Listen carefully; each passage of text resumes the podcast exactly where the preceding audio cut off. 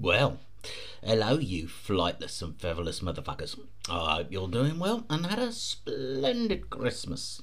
Markets have remained pretty meh. Um, Bitcoin is down 1.2%, 16681. Ethereum is down 2% at 1197. BNB is levelish at 243. Um, Tether Gold XAUT is up 3.7%. Um, not really relevant, but it's the only thing that's, you know, up. Uh, LDO down 13, LUNC down 13, Solana down 11. Pretty much everything else is down between 0 and 10. Um, yeah, that's going forward. Look, Solana's dived and dived and dived. Um, developers are basically halting operations on the network. Um, plenty of projects have moved off. I'm not really seeing, unless there's some major changes, I'm not seeing a bright future for Solana at the minute. So, you know, keep that one with major caution. Um, Bitcoin, what to look out for? Um, 16600 Hopefully it'll bounce. Um, if it breaches 1600, ooh, um, yeah, it could drop. So uh, keep your eye on those figures. All right. But it's not all doom and gloom. No. Uh, in 2023, we're going to see major crypto adoption. I mean, things have been carrying on nicely um, adoption wise, even through this shitty period with more mainstream companies um, joining the fold all the time. So the next pump is going to be wonderful. Um, another one to look out for is 1inch. Um, there's 222 million 1inch tokens due to be unlocked. Uh, that's about 111 million dollars worth. The last unlocking event was around June time, and we saw an immediate drop of about 25%.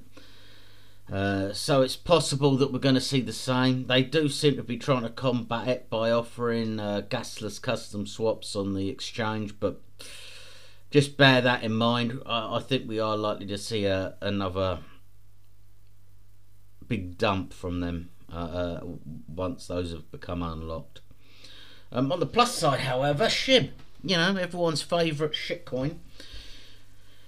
Uh, you can now pay for your Netflix and Spotify um, contracts if you use NOWPayments, which is a payment gateway. Uh, SHIB's burn rate is at 68%, and uh, SHIB's VIP uh, recently launched social network is going meta on the SHIB metaverse, so good for them. Uh, Chinese central banks have updated their digital yuan app to now offer a gift function. Uh, Proton Mail, the secure emailing service providers, have suggested that they may well sell their BTC holdings. Uh, Galaxy Digital have stepped in and saved crypto miner Argo from going bankrupt.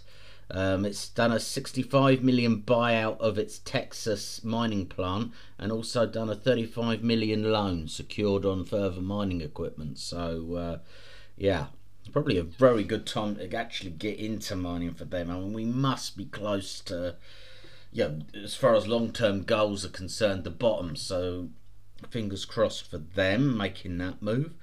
Uh, FTX customers have banded together and filed a joint class action lawsuit and trying to get hold of some of those diminishing um, supplies of funds from FTX. Uh, daily trading volume has dropped below 10 billion for the first time since like 2020. That's that's some major lows. Uh, but the you know you can see it yourself. Nothing's changed for weeks now. It's been a very dead month. Uh, Deribit has had a uh, well, it's due 142,000 Bitcoin options um, set to expire on Friday 8 a.m. So watch for a price shift then. And Fidelity has filed for metaverse trademarks. I mean, that's a trillion dollar fund there. uh, real world fund. And, you know, making a little move towards crypto, so that's all good. Um, yeah, look, I had a wonderful holiday. We're going to have a couple of newses, you know, this week, and then off for New Year. So uh, yeah, if you're sober enough to do anything and read anything and watch anything, it's all good, isn't it? Yay! Right. See you tomorrow morning.